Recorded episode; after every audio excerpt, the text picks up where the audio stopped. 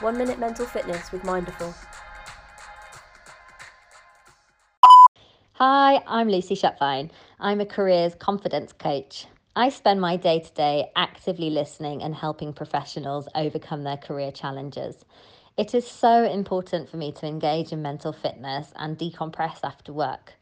I do this by using creative practices. So, this could be sketching, drawing, painting, collages, or just getting messy with inks.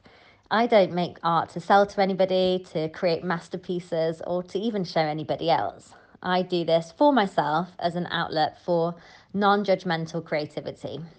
So, I highly recommend you give this a go for your own mental fitness.